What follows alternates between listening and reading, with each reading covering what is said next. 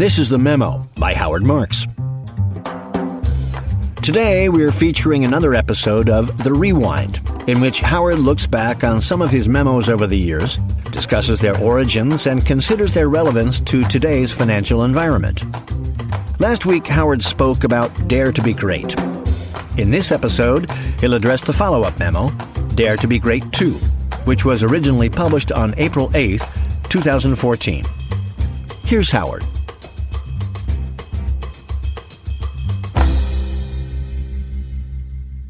I think the idea of a sequel was that I have more to say on the same subject. But I think that the question of daring was posed more explicitly in this one than in the first one. My realization was everybody dares to be great. That's not the question. Do you dare to be different? Do you dare to be wrong? Do you dare to look wrong? Everybody dares to have a good outcome. The question is, do you dare to have the bad outcomes that are required in the search for the good outcome? And I thought that was a much stronger statement. It was the passage of time and getting eight years older and eight years more of experience. The experience of the global financial crisis was very powerful. And the point is, we did things which are obvious in retrospect. I always say that success is obvious in retrospect. At the time, it probably isn't.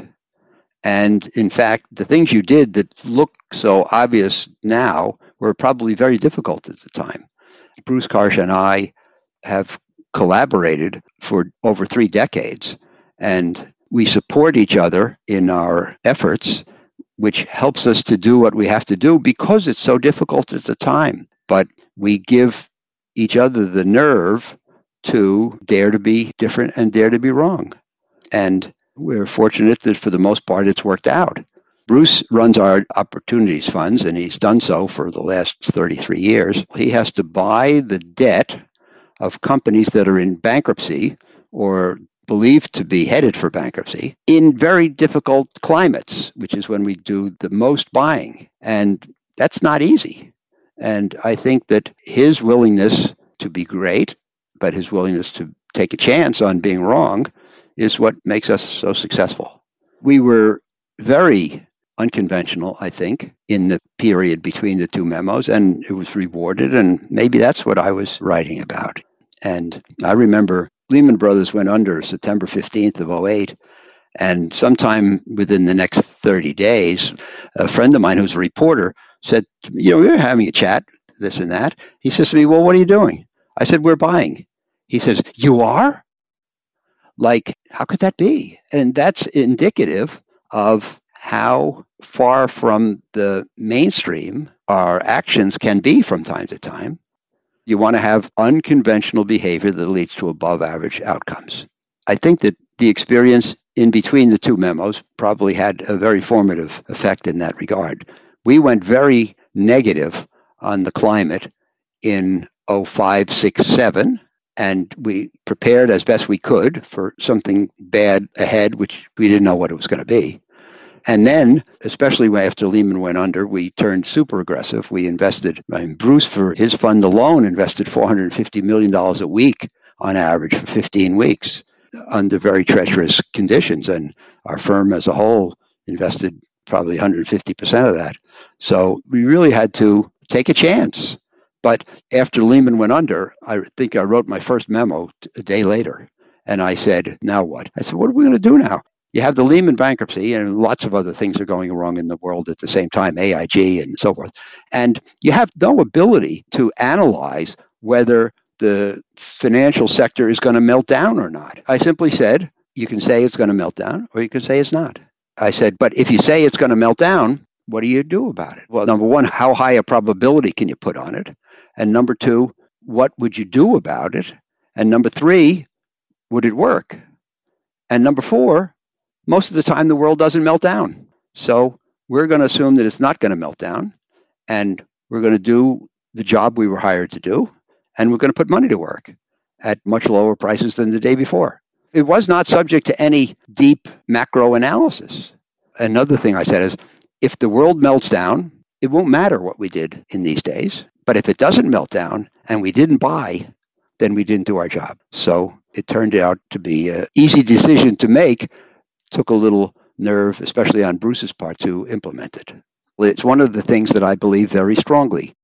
The best investments begin in discomfort. That's the essence of contrarianism. If I find a stock and it's up a few thousand percent this year, why? Because everybody thinks it's great. Everybody loves it. And you only have good performance from securities that the masses feel good about. But you conclude that it went too far, that it's overpriced, and it's not that good. So you sell it or you short it or whatever. The point is, over there, there's 10 million investors who all think it's great, and over here is you saying it's not so great.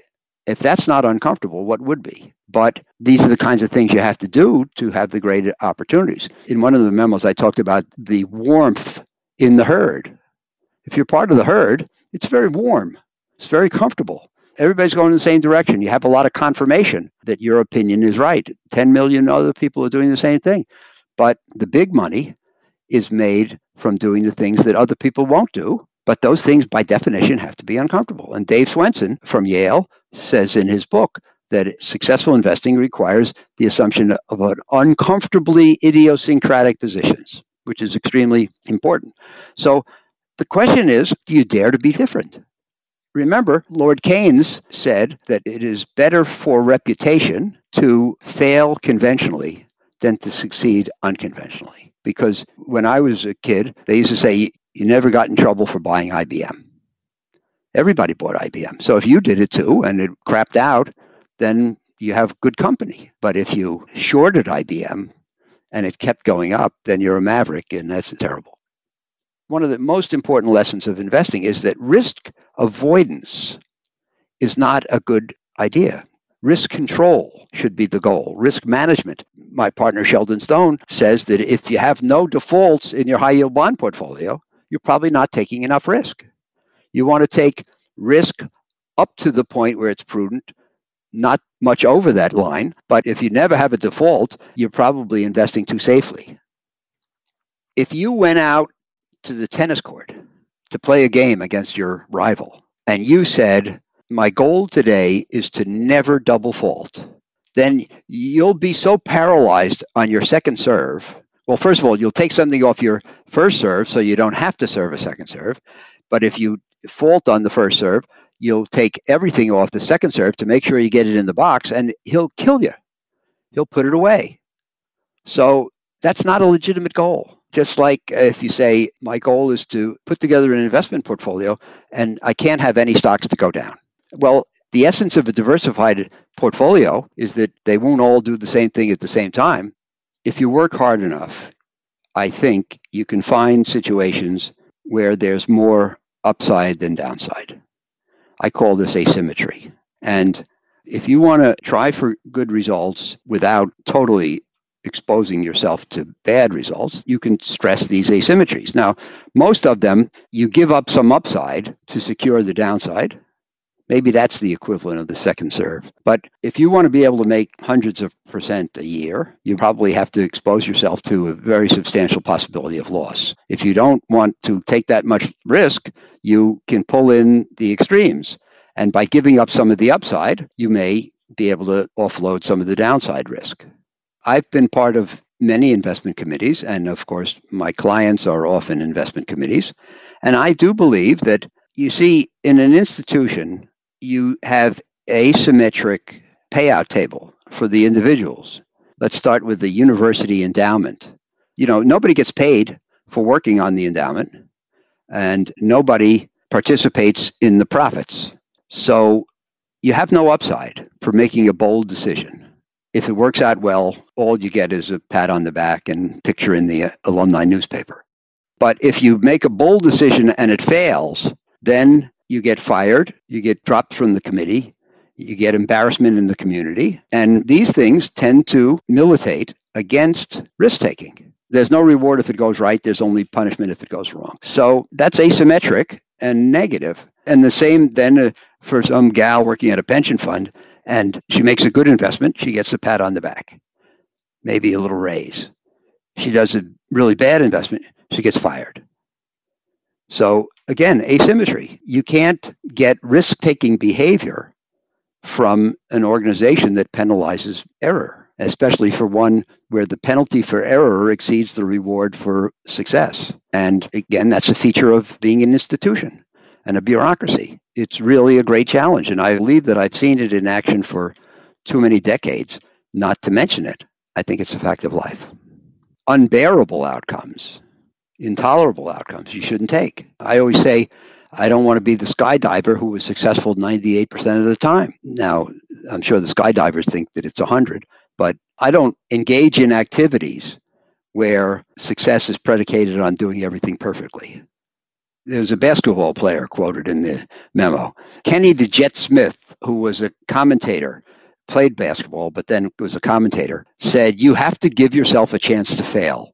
If you're not taking any actions that have the possibility of failing, then you're not pushing the limits of what you can do enough.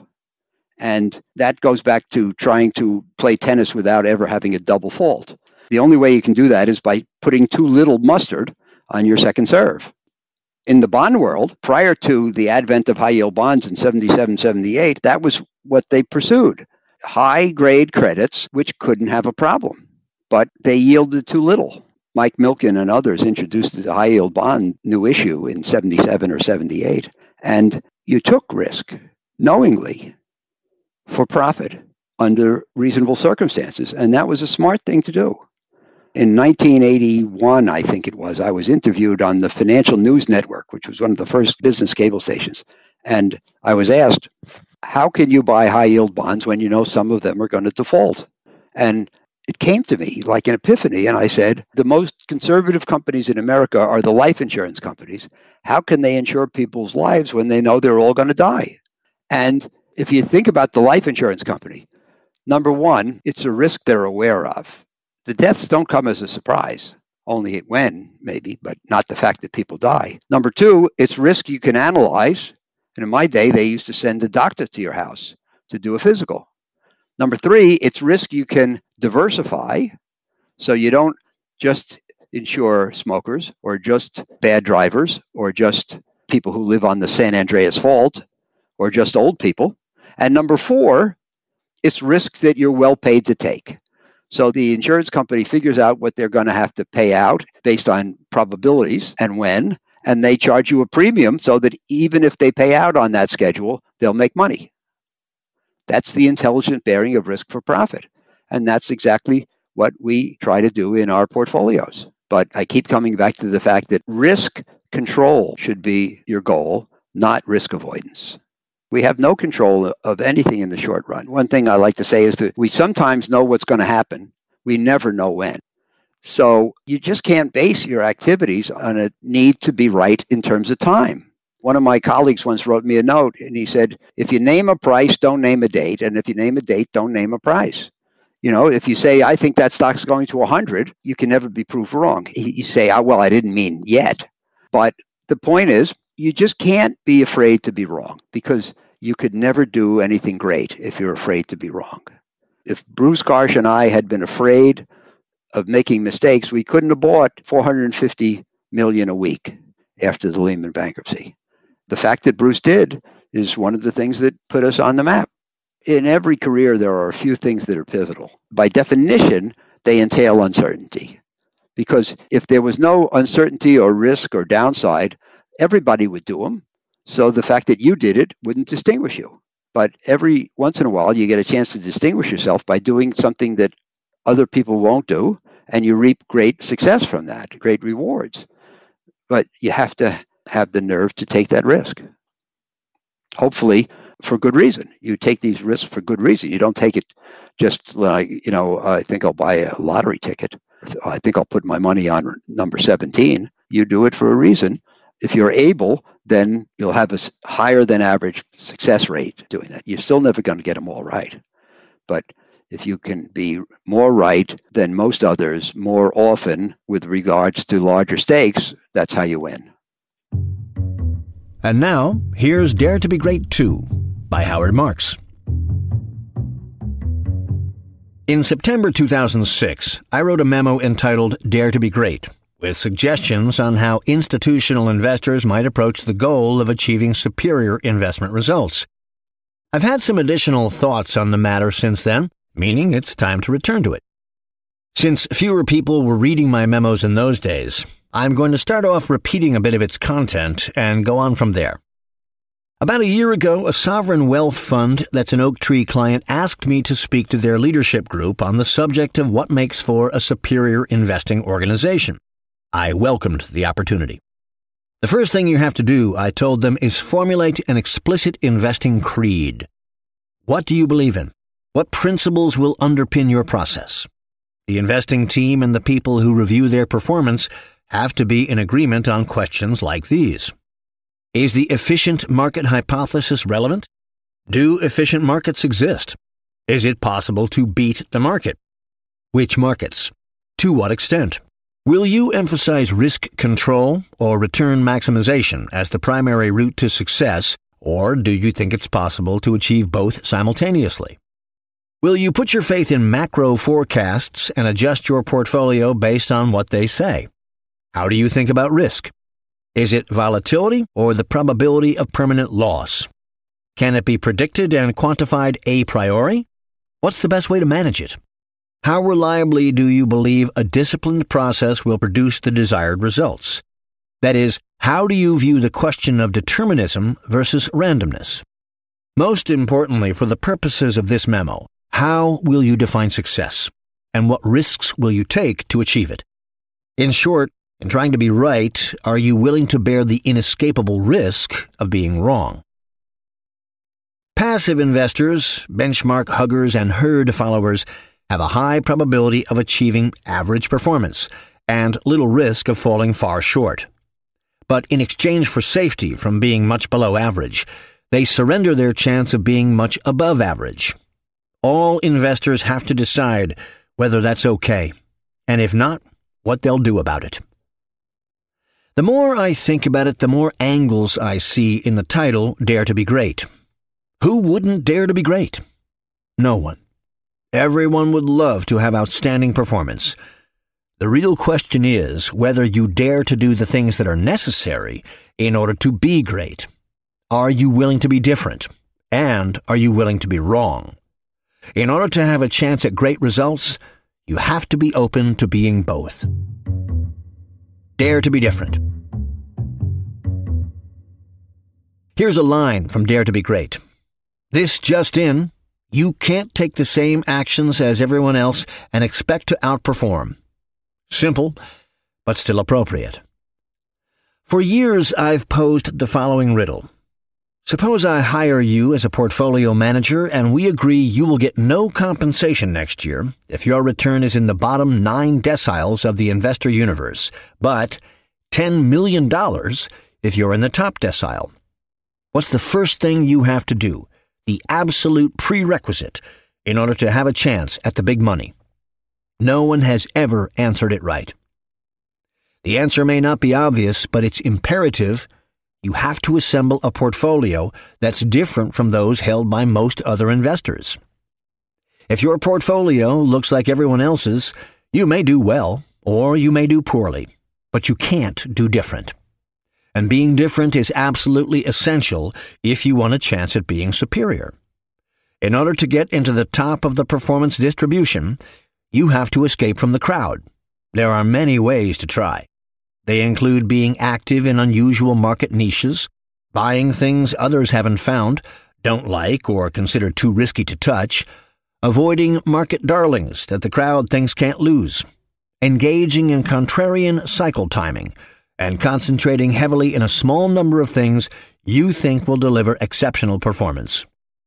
Dare to be Great included a 2x2 matrix. It shows that if your behavior is conventional, you're likely to get conventional results, either good or bad. Only if your behavior is unconventional is your performance likely to be unconventional. And only if your judgments are superior is your performance likely to be above average. Of course, it's not that easy and clear cut, but I think that's the general situation. For those who define investment success as being average or better, three of the four cells of the matrix represent satisfactory outcomes. But if you define success strictly as being superior, only one of the four will do. And it requires unconventional behavior, More from the 2006 memo. The bottom line on striving for superior performance has a lot to do with daring to be great, especially in terms of asset allocation. Can't lose usually goes hand in hand with can't win. One of the investors or the committee's first and most fundamental decisions has to be on the question of how far out the portfolio will venture. How much emphasis should be put on diversifying avoiding risk and ensuring against below pack performance, and how much on sacrificing these things in the hope of doing better. In the memo, I mentioned my favorite fortune cookie the cautious seldom err or write great poetry. Like the title, Dare to be Great, I find the fortune cookie thought provoking. It can be taken as urging caution, since it reduces the likelihood of error or it can be taken as saying you should avoid caution, since it can keep you from doing great things. Or both. No right or wrong answer, but a choice, and hopefully a conscious one. It isn't easy being different. In the 2006 memo, I borrowed two quotes from Pioneering Portfolio Management by David Swensen of Yale. They're my absolute favorites on the subject of institutional behavior Here's the first Establishing and maintaining an unconventional investment profile requires acceptance of uncomfortably idiosyncratic portfolios, which frequently appear downright imprudent in the eyes of conventional wisdom. Uncomfortably idiosyncratic is a terrific phrase. There's a great deal of wisdom in those two words. What's idiosyncratic is rarely comfortable. And in order for something to be comfortable, it usually has to be conventional. The road to above average performance runs through unconventional, uncomfortable investing. Here's how I put it in 2006 Non consensus ideas have to be lonely.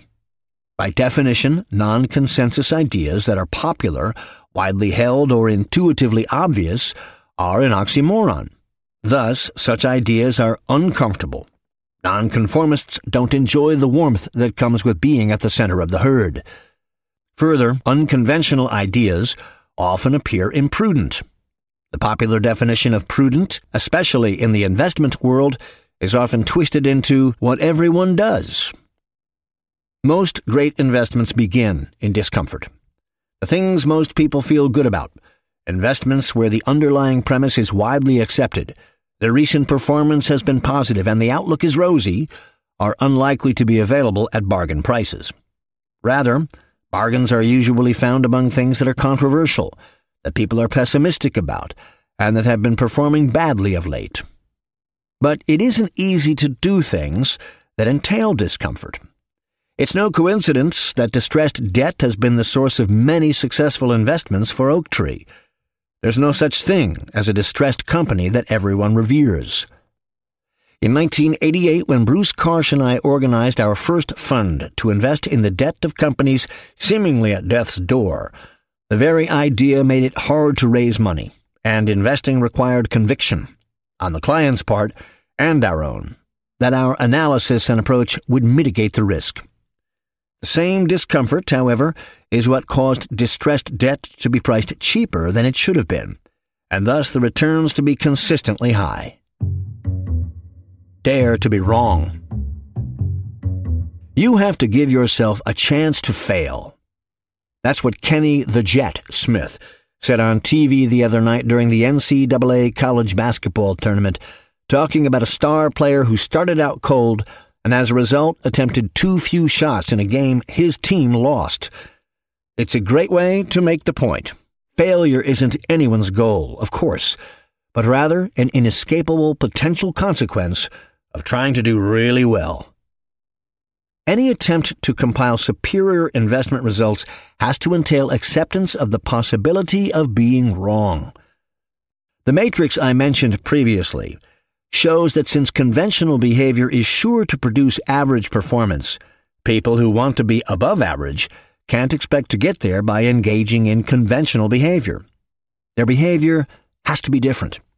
And in the course of trying to be different and better, they have to bear the risk of being different and worse. That truth is simply unarguable. There is no way to strive for the former that doesn't require bearing the risk of the latter.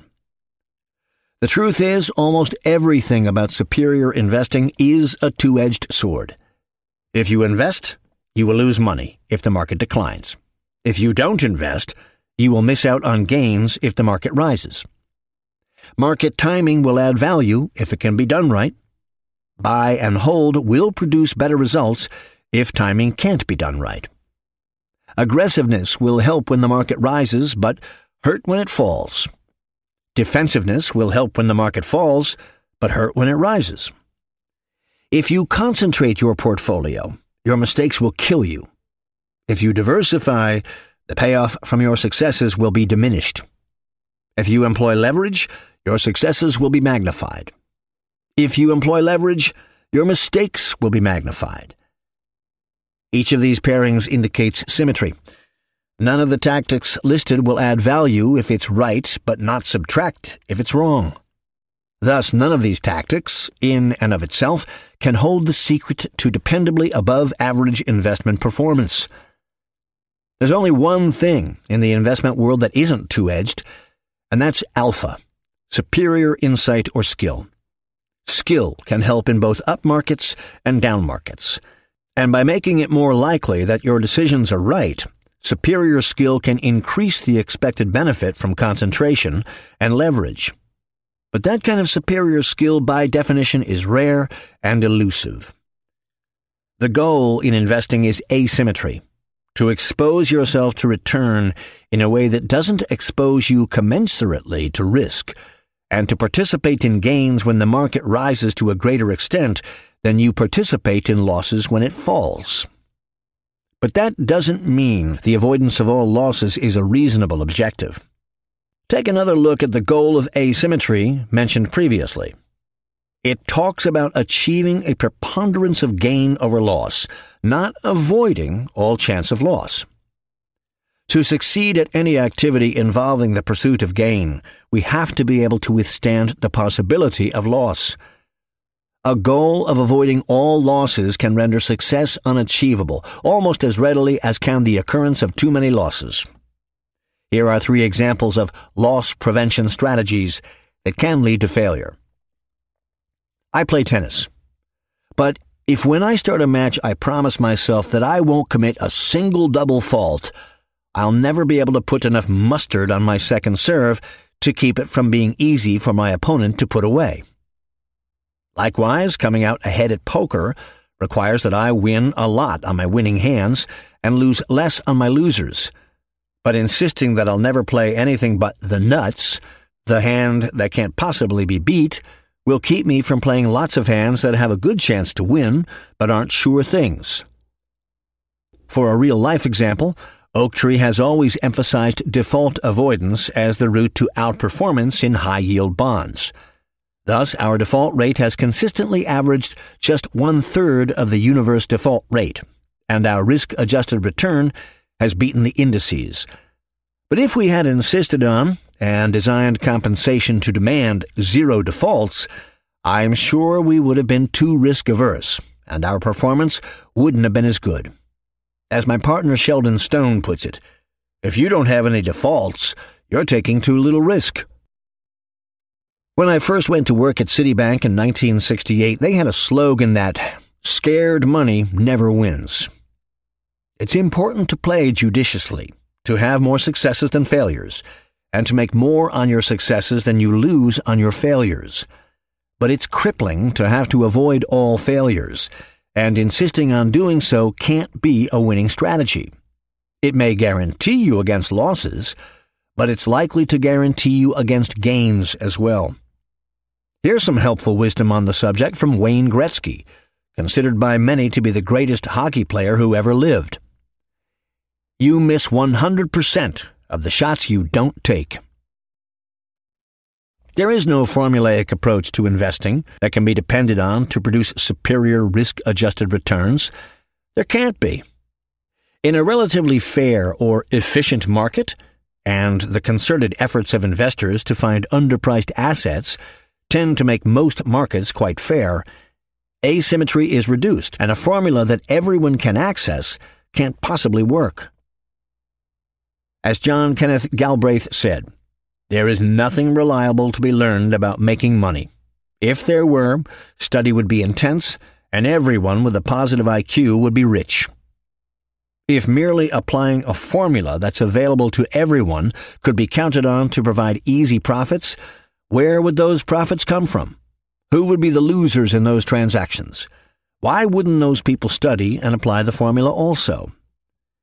Or, as Charlie Munger told me, it's not supposed to be easy. Anyone who finds it easy is stupid. In other words, anyone who thinks it can be easy to succeed at investing is being simplistic and superficial and ignoring investing's complex and competitive nature. Why should superior profits be available to the novice, the untutored, or the lazy? Why should people be able to make above average returns without hard work and above average skill, and without knowing something most others don't know? And yet, many individuals invest based on the belief that they can. If they didn't believe that, wouldn't they index or at a minimum, turn over the task to others? No, the solution can't lie in rigid tactics, publicly available formulas, or loss eliminating rules, or in complete risk avoidance. Superior investment results can only stem from a better than average ability to figure out when risk taking will lead to gain and when it will end in loss. There is no alternative dare to look wrong. This is really the bottom line. Not whether you dare to be different or to be wrong, but whether you dare to look wrong. Most people understand and accept that in their effort to make correct investment decisions, they have to accept the risk of making mistakes. Few people expect to find a lot of sure things or achieve a perfect batting average. While they accept the intellectual proposition that attempting to be a superior investor has to entail the risk of loss, many institutional investors, and especially those operating in a political or public arena, can find it unacceptable to look significantly wrong. Compensation cuts and even job loss can befall the institutional employee who's associated with too many mistakes. As Pensions and Investments said on March 17th regarding a big West Coast bond manager currently in the news, whom I'll leave nameless, asset owners are concerned that doing business with the firm could bring unwanted attention, possibly creating headline risk and or job risk for them. One executive at a large public pension fund said his fund recently allocated $100 million for emerging markets its first allocation to the firm. He said he wouldn't do that today, given the current situation, because it could lead to second guessing by his board and the local press. If it doesn't work out, it looks like you don't know what you are doing, he said. As an aside, let me say I find it perfectly logical that people should feel this way. Most agents, those who invest the money of others, will benefit little from bold decisions that work, but will suffer greatly from bold decisions that fail. The possibility of receiving an attaboy for a few winners can't balance out the risk of being fired after a string of losers. Only someone who's irrational would conclude that the incentives favor boldness under these circumstances. Similarly, members of a nonprofit organization's investment committee can reasonably conclude that bearing the risk of embarrassment in front of their peers that accompanies bold but unsuccessful decisions is unwarranted given their volunteer positions. I'm convinced that for many institutional investment organizations, the operative rule, intentional or unconscious, is this. We would never buy so much of something that if it doesn't work, we'll look bad. For many agents and their organizations, the realities of life mandate such a rule. But people who follow this rule must understand that by definition, it will keep them from buying enough of something that works for it to make much of a difference for the better. In 1936, the economist John Maynard Keynes wrote in The General Theory of Employment, Interest, and Money Worldly wisdom teaches that it is better for reputation to fail conventionally than to succeed unconventionally. for people who measure success in terms of dollars and cents, risk taking can pay off when gains on winners are netted out against losses on losers. But if reputation or job retention is what counts, losers may be all that matter, since winners may be incapable of outweighing them. In that case, success may hinge entirely on the avoidance of unconventional behavior that's unsuccessful. Often the best way to choose between alternative courses of action is by figuring out which has the highest expected value, the total value arrived at by multiplying each possible outcome by its probability of occurring and summing the results. As I learned from my first textbook at Wharton 50 years ago, Decisions Under Uncertainty by C. Jackson Grayson, Jr. If one act has a higher expected value than another, and if the decision maker is willing to regard the consequences of each act event in purely monetary terms, then this would be the logical act to choose. Keeping in mind, however, that only one event and its consequences will occur, not the weighted average consequence. Agents may not be able to choose on the basis of expected value or the weighted average of all possible consequences. If a given action has potential bad consequences, that are absolutely unacceptable, the expected value of all of its consequences, both good and bad, can be irrelevant. Given the typical agent's asymmetrical payoff table, the rule for institutional investors, stressed previously, is far from nonsensical. But if it is adopted, this should be done with awareness of the likely result over diversification. This goes all the way back to the beginning of this memo, and each organization's need to establish its creed. In this case, the following questions must be answered.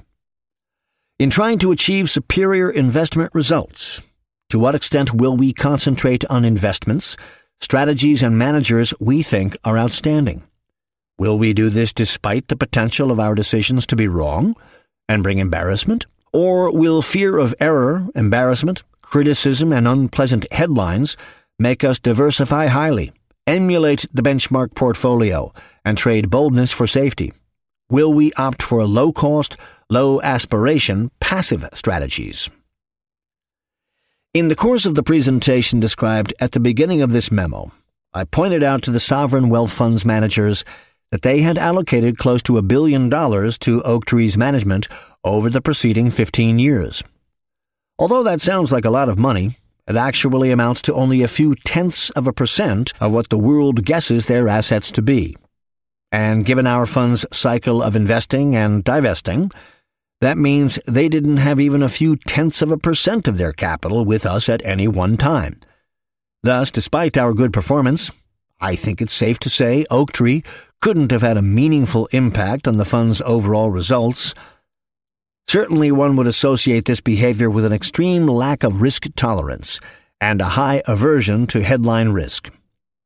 I urged them to consider whether this reflects their real preference. Lou Brock of the St. Louis Cardinals was one of baseball's best base stealers between 1966 and 1974. He's the source of a great quote Show me a guy who's afraid to look bad, and I'll show you a guy you can beat every time. What he meant, with apologies to readers who don't understand baseball, is that in order to prevent a great runner from stealing a base, a pitcher may have to throw over to the bag ten times in a row to hold him close, rather than pitch to the batter. But after a few such throws, a pitcher can look like a scaredy cat and be booed. Pitchers who were afraid of those things were easy pickings for Lou Brock. Fear of looking bad ensured their failure. Looking right can be harder than being right. Fear of looking bad can be particularly debilitating to an investor, client, or manager. This is because of how hard it is to consistently make correct investment decisions. Some of this comes from my last memo on the role of luck. First, it's hard to consistently make decisions that correctly factor in all of the relevant facts and considerations. That is, it's hard to be right. Second, it's far from certain that even right decisions will be successful, since every decision requires assumptions about what the future will look like, and even reasonable assumptions can be thwarted by the world's randomness. Thus, many correct decisions will result in failure. That is, it's hard to look right. Third, even well founded decisions that eventually turn out to be right are unlikely to do so promptly. This is because not only are future events uncertain, their timing is particularly variable. That is, it's impossible to look right on time. This brings me to one of my three favorite adages. Being too far ahead of your time is indistinguishable from being wrong. The fact that something's cheap doesn't mean it's going to appreciate tomorrow. It can languish in the bargain basement. And the fact that something's overpriced certainly doesn't mean it'll fall right away. Bull markets can go on for years. As Lord Keynes observed, the market can remain irrational longer than you can remain solvent. Alan Greenspan warned of irrational exuberance in December 1996, but the stock market continued upward for more than three years. A brilliant manager I know who turned bearish around the same time had to wait until 2000 to be proved correct, during which time his investors withdrew much of their capital. He wasn't wrong, just early, but that didn't make his experience any less painful. Likewise, John Paulson made the most profitable trade in history by shorting mortgage securities in 2006. Many others entered into the same transactions, but too early. When the bets failed to work at first, the appearance of being on the wrong track ate into the investor's ability to stick with their decision, and they were forced to close out positions that would have been extremely profitable. In order to be a superior investor, you need the strength to diverge from the herd, stand by your convictions, and maintain positions until events prove them right. Investors operating under harsh scrutiny and unstable working conditions can have a harder time doing this than others. That brings me to the second quote I promised from Yale's David Swensen. Active management strategies demand uninstitutional behavior from institutions, creating a paradox that few can unravel. Charlie Munger was right about it not being easy. I'm convinced that everything that's important in investing is counterintuitive, and everything that's obvious is wrong. Staying with counterintuitive, idiosyncratic positions can be extremely difficult for anyone, especially if they look wrong at first. So called institutional considerations can make it doubly hard. Investors who aspire to superior performance have to live with this reality. Unconventional behavior is the only road to superior investment results, but it isn't for everyone. In addition to superior skill, Successful investing requires the ability to look wrong for a while and survive some mistakes. Thus, each person has to assess whether he's temperamentally equipped to do these things, and whether his circumstances, in terms of employers, clients, and the impact of other people's opinions, will allow it. When the chips are down, and the early going makes him look wrong, as it invariably will. Not everyone can answer these questions in the affirmative. It's those who believe they can that should take a chance on being great. April 8th, 2014. Thank you for listening to The Memo by Howard Marks. To hear more episodes, be sure to subscribe wherever you listen to podcasts.